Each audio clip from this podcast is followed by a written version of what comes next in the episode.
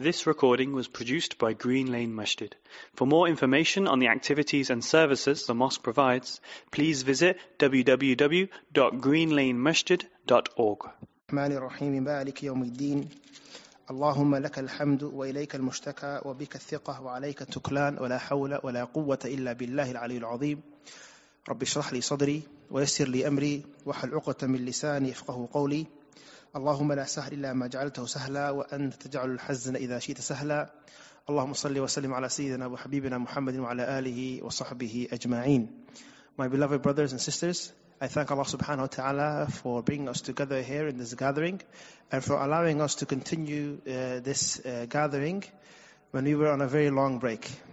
Some of that had to do with Ramadan and other issues, but alhamdulillah that we are here. And I would like to apologize and seek your forgiveness for any, the many absences. Uh, may Allah subhanahu wa ta'ala allow us to continue this so that we can get towards the end of the surah. Um, surah Al-Baqarah, we were in the second juz. And I've mentioned several times that this juz focuses mainly on what? Ali? You were not here? Rulings. Jazakallah khairahi. Rulings. Ahkam. So we're doing a lot of fiqh. So often when we, uh, what's interesting is, when we are studying um, different Islamic sciences, you have some, you have a fiqh class, and an aqidah class, and then you have a, a Arabic language class, and you have a, a tazkiyah class about spirituality. And when you're doing tafsir, you're doing all of it. Because all of those things came from the Quran. So as you're reading the Quran, you're coming across uh, different uh, things. So this is why I, and specifically Surah Al-Baqarah, Alhamdulillah, it, it has everything in it. Which is why uh, there was a lot of, uh, in the previous uh, lessons where we spoke about the people of the past, the prophets, their stories, uh, and different rulings. We spoke about prayer and hajj and fasting. And now, the following few lessons have, be heavily focused on matters related to marriage and divorce. But um, the last lesson we had, the last ayah that we did, was speaking about the rulings related, or was it was a almost an introduction to the rulings related to oaths and swearing. Now, when we say swearing, we mean when you swear an oath. You say, Wallahi billahi tallahi, I swear by Allah. What are some of the rulings related to that? Uh, today we start with ayah number 225, where Allah subhanahu wa ta'ala says, لا يؤاخذكم الله باللغو في أيمانكم ولكن يؤاخذكم بما كسبت قلوبكم والله غفور حليم لا يؤاخذكم الله باللغو في أيمانكم Allah will not call you to account for that which is an unintentional oath.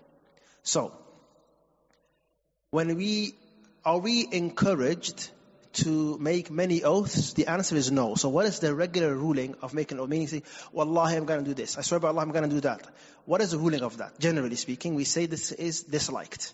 This is disliked. In fact, to do this a lot, I swear by Allah this. I, to do this a lot is from the signs of the hypocrites. Right? Because uh, they have to go the extra mile to convince you they're telling the truth. So they will do this. In the Quran, if you read, يَحْلِفُونَ بِاللَّهِ مَا قَالُوا يَحْلِفُونَ بِاللَّهِ They will swear, they will swear. Right? Even in Surah Al-Munafiqun, um, they, Allah mentions that they are swearing. Right? Uh, so it's not necessarily something you should always do. Allah says in the Quran, وَحْفَظُوا أَيْمَانَكُمْ Right? Preserve and protect your yameen. And it's called, uh, uh, in Arabic, ayman or yameen, right? Now, uh, the ruling of it is that you shouldn't do it. If you do it, there are several things that you can do. Number one is that you swear by Allah, um, you swear by Allah something in the past happened. So I swear by Allah that such and such happened, right? That brother did not attend that event. He wasn't there. Now, if I know he was there and I am lying, if I know he was there and I am lying and I'm using Allah's name, this is known as al-yamin al-ghamus. Al-yamin al-ghamus. The word ghamus means to dive into something, right? Al-ghams. Meaning this person is diving into sin, right? It's one of the worst things you can do, and the Prophet in a hadith said that that is from the kaba'ir, from the major sins. To use Allah's name and lie. Now, then you have, when you swear that you're going to do something in the future, right? Akhi, are you going to attend my wedding? Akhi, are you sure? Wallahi, I will attend. If someone said this. Or, you know, this can happen sometimes, right? Now this person, if his intention is to actually attend, he said, oh, I'm going to attend. Wallahi, I will attend. Now, he realizes, actually, I have a dentist appointment that I can't miss. I cannot attend. Or I have this, uh, or whatever reason, I cannot attend. Then, he swore by Allah he's going to attend. What does he do? If he cannot do it, then because he swore by Allah that he's going to do it, he must do a kafara. He must do a kafara. He must expiate that. And what does he do? He will have to either, either uh, feed 10 people, clothe 10 people, or clothe 10 people, or fast three days, right? Or free a slave. And generally speaking, a lot of the scholars say it is optional. Any one of those would work, right?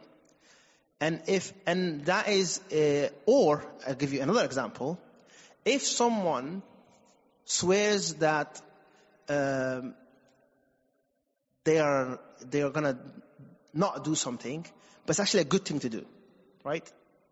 For example, uh, someone's wife complained that they go to the to his brother's house too many times. Yeah, why are you always going? He says, you know what? Wallah, I will never go to his to my brother's house again. Someone said this. Now, going to your brother's and visiting is this is this is recommended, right? This is uh, keeping the ties of kinship. Now, but he swore by Allah that he's not going to do it. What happens then? The Prophet said to us in a hadith, if one of you swears an oath that you're going to do something or not do something, but that, but it is better for you to do it, then do your kafara and, and, and continue on. So in other words, if someone says, Wallah, I will never visit my brother again, what is he meant to do? Uh, he, he's meant to do the kafara. He will feed 10 people or clothe them or free a slave or fast three days, and after that continue visiting his brother. Right? So, we are not, Allah subhanahu wa ta'ala is not, uh, we're not binded to always uphold our oaths. Sometimes it is recommended for you to break your oath, if breaking it is better. Does that make sense? But if you break it, you have to do the kafara. Then there is a type of oath that has no kafara. And that is what this ayah is talking about. لا يؤاخذكم الله باللغو في أمانكم. Allah will not call you to account for that which is an unintentional oath. يا أخي والله I've been calling you all day. You know, والله you're never home. You know, a woman, a woman says to her husband, Wallah, you're never home. He's home there, right there, right? So these kind of statements that people say that they don't really mean. It's not really an oath, but they say it, right? This is ma'afoon an. This is forgiven. This you don't have to do. And this shows you the, the mercy of Allah subhanahu wa ta'ala. Right? So that kind of covers, generally speaking, that which is related to oath. And there's a few things you have to remember when it comes to oath. Number one, it only counts as an oath if you do it with Allah's name or one of Allah's attributes.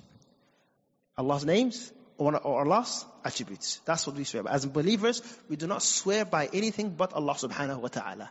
That's very important to understand. We don't swear by the Prophet. We don't swear by anything else. Our moms, our children, none of that. And that's very dangerous. Now, the Prophet ﷺ said, "Man kana halifan falyahlif billah."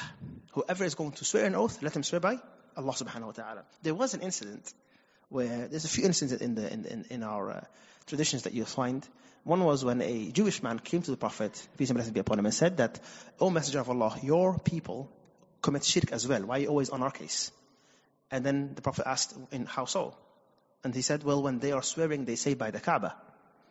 And the Prophet said, Do you guys say by the Kaaba? He said, Yes. He said, Don't say this. Say by the Lord of the Kaaba. Always swear by Allah subhanahu wa ta'ala. So you learn many lessons from there. One is that the Prophet took what the Jewish man said and rectified it, meaning that when someone tells or brings us something, and that is true, we don't care who brings us that information. We have to uphold the truth. Secondly, that sometimes the companions would fall into mistakes, and the Prophet would correct them. They were not infallible. And everyone would learn and then grow. Another incident was when some of the newly converted companions still had the habit of swearing by Allat and Al-Uzza. Who are Allat and Al-Uzza? Idols that were worshipped by Quraysh. So they would say, Wallat. I swear by Allat.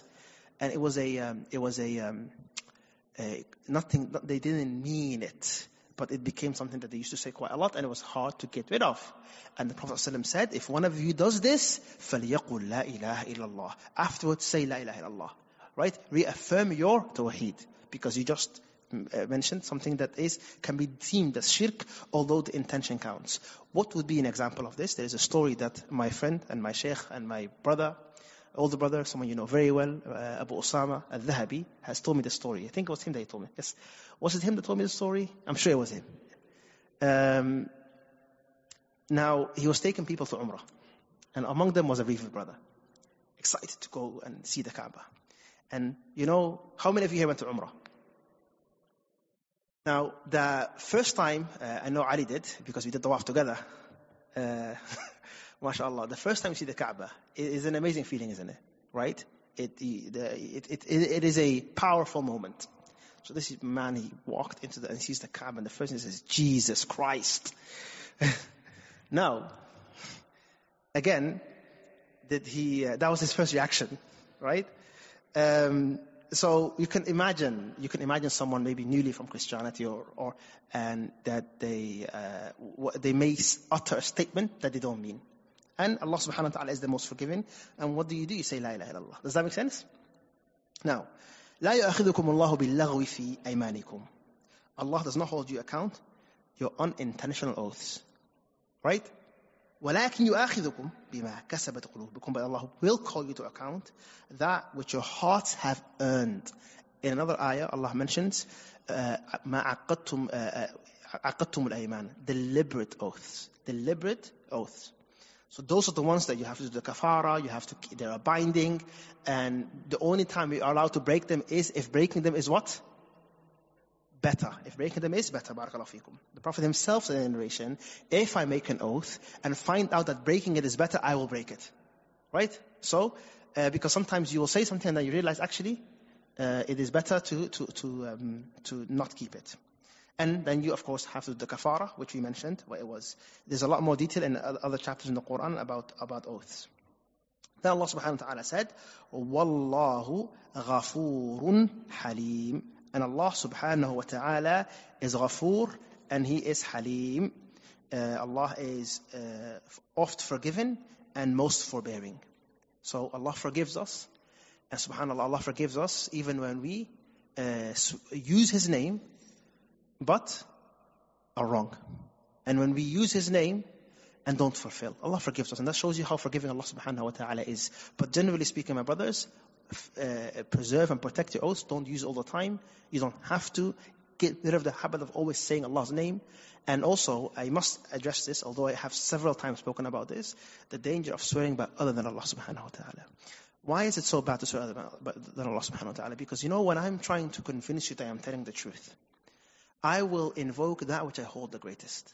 Right? When I say, Akhi, Wallahi, by Allah, by my Creator, by the one who created the heavens and the earth, when I say this, that means that what I'm about to say, I mean it.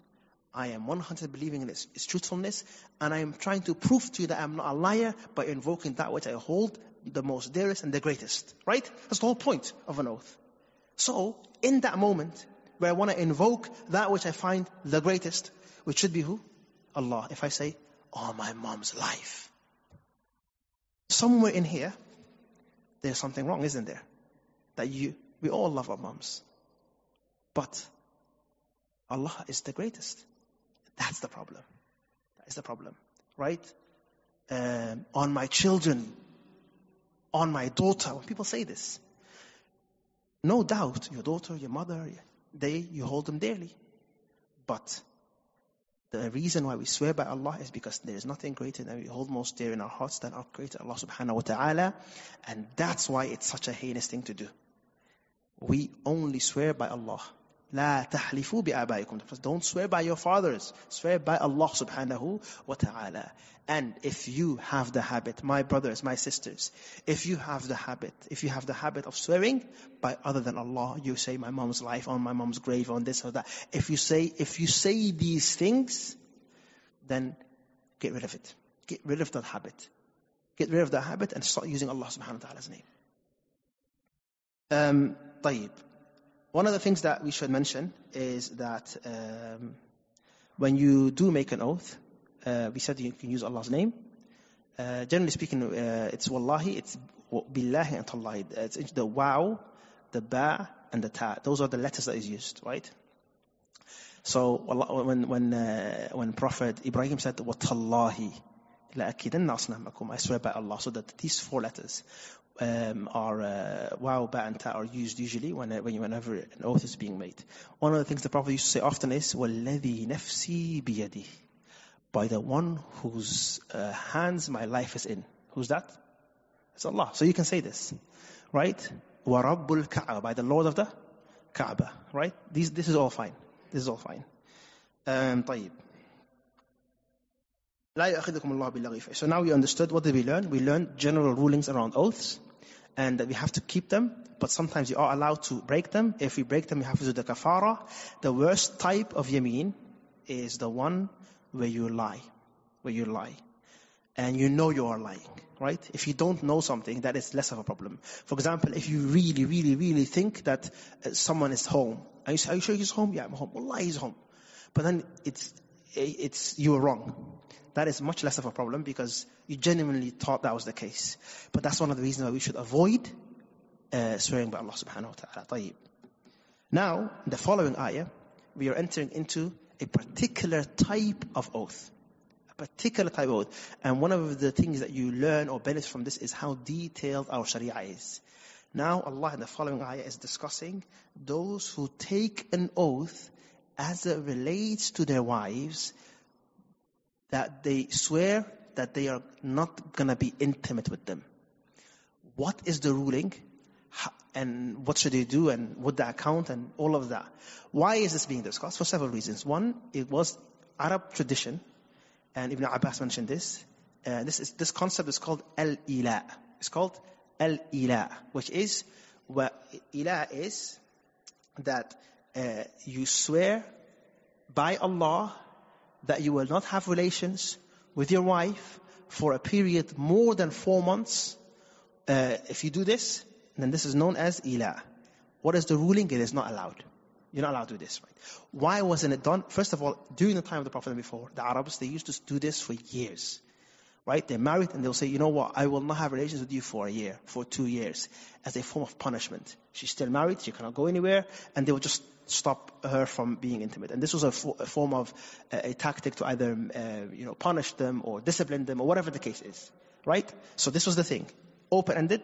Then, of course, uh, Islam is all about limiting and protecting. Right? So, can you do this? Um, is, is a man allowed to do so? Can a man say to, to his, to his uh, uh, partner, his wife, I will not have relations with you for a week? Yes. But he should have a good reason for that. But can you? Yes, you can. Even if, for example, uh, you, there's something that you need rectified or there's something, you, say, you know what? Uh, but how long can you do this before it becomes harmful and some, and, and the courts have to step in? The period is four months. Right? Four months. So, how does this relate to swearing an oath? Well, the man is swearing an oath by Allah, me and you will not be together or sleep together or whatever the case is and however, whatever wording they use for this much. If he says for one month, can he uphold this? Yes. Is he sinful? No. What happens if he breaks it? What does he have to do? He has to do because he swore to do it and then he broke it, right? Now, should he break it? What do we say the rule is? If it's better for you, then you should break it. And what does the kafara, what he has to do? He has four options. What were they? Feed or clothe? Feed? How many people? Or clothe? How many people? Or fast? How many days? Or free someone in bondage, which is something that's not applicable today. طيب. Um, now, Allah says in the Quran, Allah says in this ayah, لِلَّذِينَ يُؤْلُونَ مِن نِسَائِهِمْ those who take an oath not to have relations with their wives. تربص أربعة أشهر must wait for four months. فإن فاءوا and if they return, change uh, their idea in this period. فإن الله غفور رحيم indeed Allah is oft forgiven and most merciful. وإن عزموا الطلاق and if they decide upon divorce فإن الله سميع عليم indeed Allah is the all hearer and the all knower. So what's happening here? there is a couple, the husband does ila. He says, I will not have relations with you. It goes on and on and on and on and on, and he, he has a, a time in mind. And when it gets to four months, So he said it in 1st of January. We are now in April, around 2nd. Has that been four months then? Or was that three months? That's four months, right? Okay. He, at that point, he, if he continues on up to this point, he's not sinful. That's the period that you are allowed. You're not encouraged, but you're allowed. And this is very important. You are not, you are not encouraged, but you are allowed. After this, he must give her her rights. If he refuses, she can, she can, he, he'll have options. Listen, if you're not gonna be a husband to this person, then divorce her. Right? Divorce her. If he says, no, I'm not gonna divorce her, and I'm not gonna have relations with her, how long? Up to me. Seven months, one year, I don't care. Then the court, the qadi, the judge, will divorce her uh, by court so that she can find a husband. Because at that point, it's harmful to her. Does that make sense? Now, um, did this happen during the time of the Prophet ﷺ? Yes. The Prophet himself did this. The Prophet himself did ila. And he swore his wives off for a month. And this was because um, they asked him, uh, they asked him uh, to provide more for him. And the Prophet ﷺ was not about that life. The Prophet ﷺ was not about this dunya. And he wanted his wives to also understand that. So, he swore them all off. In fact, it's a very interesting qissa where Sayyidina Umar, radiallahu anhu, and Umar is the father-in-law of the Prophet. So his daughter is married to the Prophet. What's her name? Hafsa bint Umar. So she was part of the people that now have been cut off by the Prophet ﷺ. So there was a there was a companion that was neighbors to Sayyidina Umar. They were neighbors. And they had a deal. One day you spend time with the Prophet where I do my work and my daily duties. And then in the evening, you bring me all the new information, and then we swap. Because they couldn't always commit every single time with the Prophet because they had livelihoods. And this was an interesting situation that they were had. They had uh, who, Umar Khattab and another companion. So one day this companion knocks, is knocking on his door. And then Umar opens, and the first thing he says is, Are we under attack? Because of the urgency. And this is one of the evidence to suggest that when the Prophet went on the Battle of Tabuk, that this was a preemptive uh, uh, um, attack that the Prophet did, expecting them to attack at one point. So there, there was tensions. And one of the evidence is that the first thing Umar says, is are we under attack? Meaning they were expecting one. But then the, the Battle of Tabuk happened. That's neither here nor there. There's a point I'm trying to make, which is, then he said it's even worse. Bal ashad min dhalik. What is it? The Prophet divorced all of his wives. And why is that a shock to Umar? Who's part of that? His daughter. So he rushes and he finds out it's not really a divorce, it's, it was a, it was an ila. Does that make sense? And then, have you guys heard the narration where the Prophet was sleeping and then the, what, he, what he was sleeping on imprinted on his, on, on his body? Yes? Uh, who, who heard that story before that the Prophet was sleeping on? Yes. That's this incident. So Umar goes to him, anhu. He goes to the Prophet and he sees the Prophet sleeping and then Umar weeps because he sees this. This is the same story, right? It's always nice when the qissas are connected like that. Now, the Prophet stayed away from them for a month. Because that's what he said. He said, was he fully within his rights to do that? Yes, he was. Because that's not four months, is it? He came back after 29 days. And then Sayyidina Aisha, our mother Aisha, said, it's not a month yet. Ya Rasulullah, you made oath not a month yet. And then he told her, a month is either 29 or 30, which is the evidence for the lunar calendar that we use every Ramadan. The month's going to be either 30 or 29. Al-Ashar uh, this or that, right? Um, so there's a lot of benefits from that story. But the Prophet ﷺ did ila. So ila within itself is not wrong. When does it become wrong, as we learn from this? When it is extended to a prolonged period, which is how long? Four months.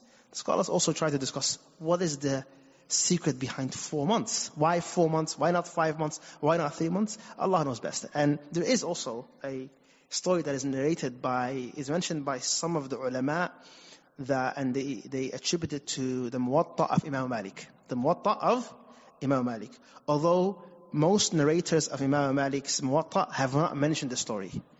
But some have, but it could be uh, uh, uh, from uh, the uh, transmissions that has not reached us. And Allah knows best. But this story is mentioned and It may not be authentic, but it's worth sharing because there's a connection, which is that Sayyidina Umar, after when he was the Khilafah, uh, Khalifa, he would uh, walk around and check up on people and make sure that they're okay and walk around the city at, and, and, at night. And that he overheard a woman that was singing or poetry. And she was missing her husband. And something along the lines of that he was gone for too long.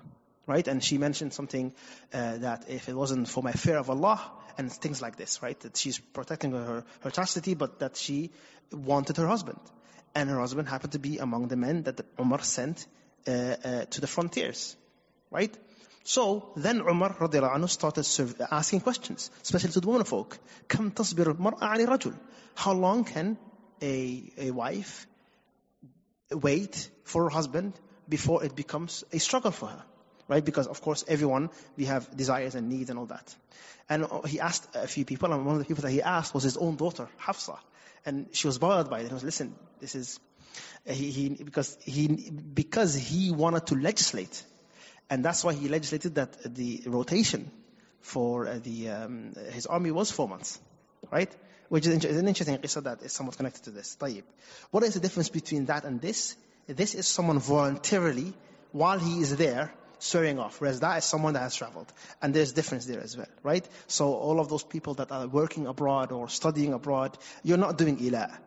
You just uh, have a long distance relationship. What is an ila? Ila, what is the key element component that makes this different? It is the swearing of the, of the oath. Does that make sense everyone? Barakallahu feekum. I told you guys, this is going to be more of a fiqh lesson. Uh, طيب. Allah subhanahu wa ta'ala says, لِلَّذِينَ يُؤْلُونَ مِن نِسَائِهِمْ Those who take an oath not to have relations with their wives, تَرَبُّصُ أَرْبَعَةِ أَشْهُرٍ They wait for four months maximum. Now, uh, let's say someone swore an oath that he was not going to do uh, two weeks. After a week, he was like, khalas. He has to make kafara. He has to make the kafara because you made an oath and then you broke the oath, right? Uh, whether he should keep it or not will depend on what is better for that situation. And the Prophet told us, if you make an oath, keep it. Unless you think breaking it is better, then break it. But do the kafara first. Um, Also, when do you do the kafara? When you break it or before you break it. So let's say you have the intention to, for example, let's say someone said, you know what, you had a, let's go back to the earlier examples, not necessarily related to the wives. Let's say someone said he had a bad experience, you went to Liverpool, he had a really bad experience, they said, you know what, Wallah, I'm never going back. Wallahi, I'm never going back to that city, right? Then all of a sudden, you know, these are very, uh, things that can happen in life, right? People do this all the time. It's important that you know the ahkam and the rulings. Someone said this. Then, you decide, you know what, that was a bad idea. I, I probably should go. Or there's something happened, I need to go. Right? Do you do the kafara after you have gone and broken your oath or before when you have decided to break it? Do you, do you guys understand the question? When do you do it? There's some khilaf according to scholars. A lot of them are flexible. You can do it before, you can do it after. But from, there's a clear narration that, that means that, that shows that you should do it before but the Prophet, where the Prophet ﷺ said, if one of you makes an oath and then decides it is better for him to break it, uh, then فَكَفِّرْ يَمِينَكَ Then uh, expiate it first, ثُمَّ فَعَلْ And then after that, do what you're going to do. Right? So, uh, it seems that the better thing to do is to do your kafara, then do what you were going to do. Does that make sense? Um, so in that case, if you now go back to the example of the ila, if someone did ila for a month, and then after two weeks decided that he wants to break it, you should do your kafara first, then have the relations. That's the better way. Does that make sense? طيب. Um, another important matter that we have to understand is the power of the judge here. And that uh, in Islam, the qadi has, the qadi has power vested in him to separate between wives and husbands. If the husband is stubborn and he is keeping her but not giving her her rights. And this is not only to do with ila and, and relations, even with finances. Let's say a, because a lot of people say, well, what are the options that are available? And we learn some of the ahkam of this as we go along in Surah Al-Baqarah. If a woman is in a marriage and she has problems, what are the options available for her? And the, a lot of the options is that she can raise many issues uh, from an, Islamic sense to the judge, right? And during the time of the Prophet ﷺ, they would raise it to the Prophet. my husband does not give me enough income for the household.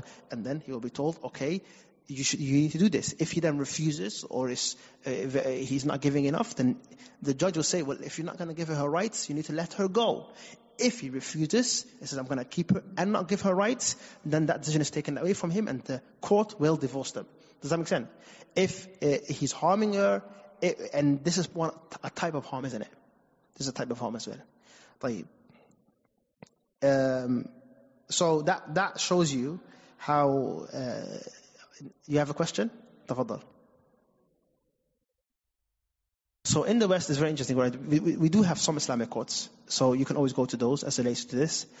Um, and um, they, the if we don't, we have Islamic courts that do uh, divorces and they do uh, all, all, these things. I mean, in our, in our masjid we have an office that deals with it, IJB that deal with it, and they have people that come to them with all sorts of problems because we're not living in an Islamic country and we don't have a centralized authority. A lot of our communities and masajid, ideally, I prefer that it's not local imams doing it because a lot of times, you know, it's the, they go to the imam, but that the, that we actually set up actual uh, courts with many people because they have to uh, research and discuss. And a lot of times it's not as simple as someone walking in yeah my husband rah, rah, this okay khalas we'll divorce you. It's not like this. They have to actually look into the case and uh, it's it's an actual case that they have to study before making a decision. And it is a heavy decision heavy decision whether you're going to separate people or not separate them or whatever the case is. Does that make sense? But we do have Islamic courts um, that operate in, in many centers طيب Uh, let's read the ayats one more time and we conclude here for tonight inshallah ta'ala. Uh, لا يؤاخذكم الله باللغو في أيمانكم ولكن يؤاخذكم بما كسبت قلوبكم والله غفور حليم. Allah subhanahu wa ta'ala does not hold you accountable for the unintentional oaths. What are those oaths that are unintentional? What examples did we give? Anyone? Naam? Someone on this side. You know, I always blindside people with questions. Anyone, what is an example of an unintentional oath? Yes, when you say wallahi and you don't mean it, when you don't mean it, طيب. Does Allah hold you account? Do you do the kafara for that? No, you don't. ولكن يؤاخذكم بما كسبت قلوبكم but Allah holds you accountable for that which your hearts intended or have earned. So that is any oath that you mean. You have to do the kafara. uh, and indeed Allah is uh, Ghafoor. The word Ghafoor teaches us that Allah is the most forgiving and that He often forgives us. And when you hear this, Wallahu Ghafoorun, it is right after Allah told us that we shouldn't do something. Think about this. Don't do this. Allah is the most forgiving. What is the connection there? If you do it, repent because Allah will forgive you. That's really important. Yes, Akhi. Oath, yes? No. No, if it's unintentional, there's no kafara um, at all. Halim, and Allah is the most forbearing. And then لِلَّذِينَ يُؤْلُونَ مِن نِسَائِهِمْ Those who take an oath not to have relations with their wives, and this is called ila, uh, they wait for four months. That's the maximum. That's the maximum. Then there will be court that will intervene. If the woman complains, if she doesn't complain, then there's nothing there to do. Does that make sense? That's also a key point to remember. The court doesn't just make people, you know, it's been four months and if she's right, um, I was actually reading earlier because I was I was looking into this and I was reading earlier that there was a couple that were together, married, and they had no relations for 27 years, right? And you're wondering, well, they're just roommates, right? But just, and but uh, the court would not intervene. That's up to them. But the moment she says, my rights are, is not being provided for me, and then it's like, okay, well, this arrangement involves an exchange of rights and responsibilities. If you're not going to fulfill these rights, then you'll have to let her go so she can find a suitable husband. Does that make sense, everyone? Naam dalha. It's consecutive. It's consecutive. Um, so what are the options? The options is, okay, keep your relationships and give her her rights. If not, then what? divorce. And what did Allah say? وَإِنْ عَزَمُوا الطَّلَاقِ If they decide upon divorce, فَإِنَ اللَّهَ سَمِيعٌ عَلِيمٌ Then Allah is the all-hearer and the all-knower. Barakallahu fikum. We're going to conclude here, inshallah ta'ala. You have a question? Okay, go ahead.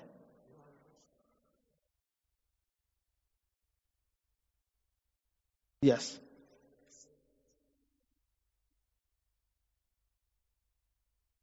Yeah. Um, so the question would be, is he is, is he doing the bare minimum or he's not even doing the bare minimum at the moment? Is he meeting the minimum requirement for what would you consider as sustaining a household or is he below that, if he's struggling below that? Okay, if that is the case, then um, it would be sad, but if that woman wants to be supported financially, which is one of the main reasons for the marriage, and he is not able to do it, it would be no different than a man who, uh, for whatever reason, would not be able to uh, perform with her, her, her rights, with her relations, and any, any other means, any other rights, then she has the right to uh, appeal to the court, and they will they will uh, separate between them. Of course, most of the time, the relationship between a couple is not legal. It, it, it, it, involves love and mercy and and commitment. So it's very rare for a wife to be like, okay, so you've been out of a job for how long? Two months. I'll give you two more weeks, and then I'm gonna go. It doesn't really work that way. So, but so if that if it doesn't really work that way, why do we have these laws? Just in case they do come. Does that make sense? So um, this is very important. Whenever we study these things, right now, a lot of these rulings are very technical. And this is something that you have to understand. When, we, when it comes to fiqh, it's very legal, very technical, very like, okay, you got four months. But in real life, it doesn't really work that way, right? You wouldn't, uh, it, it, it, in real life, it doesn't work that way. Whereas most of the time, if a husband is struggling to provide, the wife would have patience. Most of the time, right? Now the question is, must she have patience? Not necessarily, right? And are we going to force her to be patient? No, we're not going to do that. But most of the time, and uh, sometimes what happens is, people rush to divorce. And this is neither here nor there, but I was told of this interesting uh, uh, situation where a woman, she didn't want to be married to her husband anymore because he wasn't a good husband. He wasn't good at providing. He wasn't good at leading the household. He, he didn't have his act together at all. And she wanted to make it work, but in the end she said, listen, I have to choose me and this is not working. And then they had a divorce. And then when they had the divorce, she ended up marrying someone else. And that was the catalyst, the reason for this brother to change his life around. And he started changing and he started working really hard and he started practicing his deen and he earned a business and then later she sees him very successful. And, but what's interesting is, should she be regretful? Hmm, she's probably gonna be like, this is all I wanted, why didn't you do it when we were together? But can we also argue that the catalyst for his change was the separation. Does that make sense? So the qadr of Allah works in mysterious ways, right? And alhamdulillah. Uh, but what I'm trying to say is that uh, it's not necessarily always black and white and it's not always as, but um, among the key responsibilities of a husband is to provide for his wife. Although in this economy, uh, it's, it's getting a lot more difficult, so we're asking our sisters to help the brothers out. but khair inshallah. Jazakumullah khair. هذا آخر دعوانا الحمد لله رب العالمين. This recording was produced by Green Lane Masjid. For more information on the activities and services the mosque provides, please visit www.greenlanemasjid.org.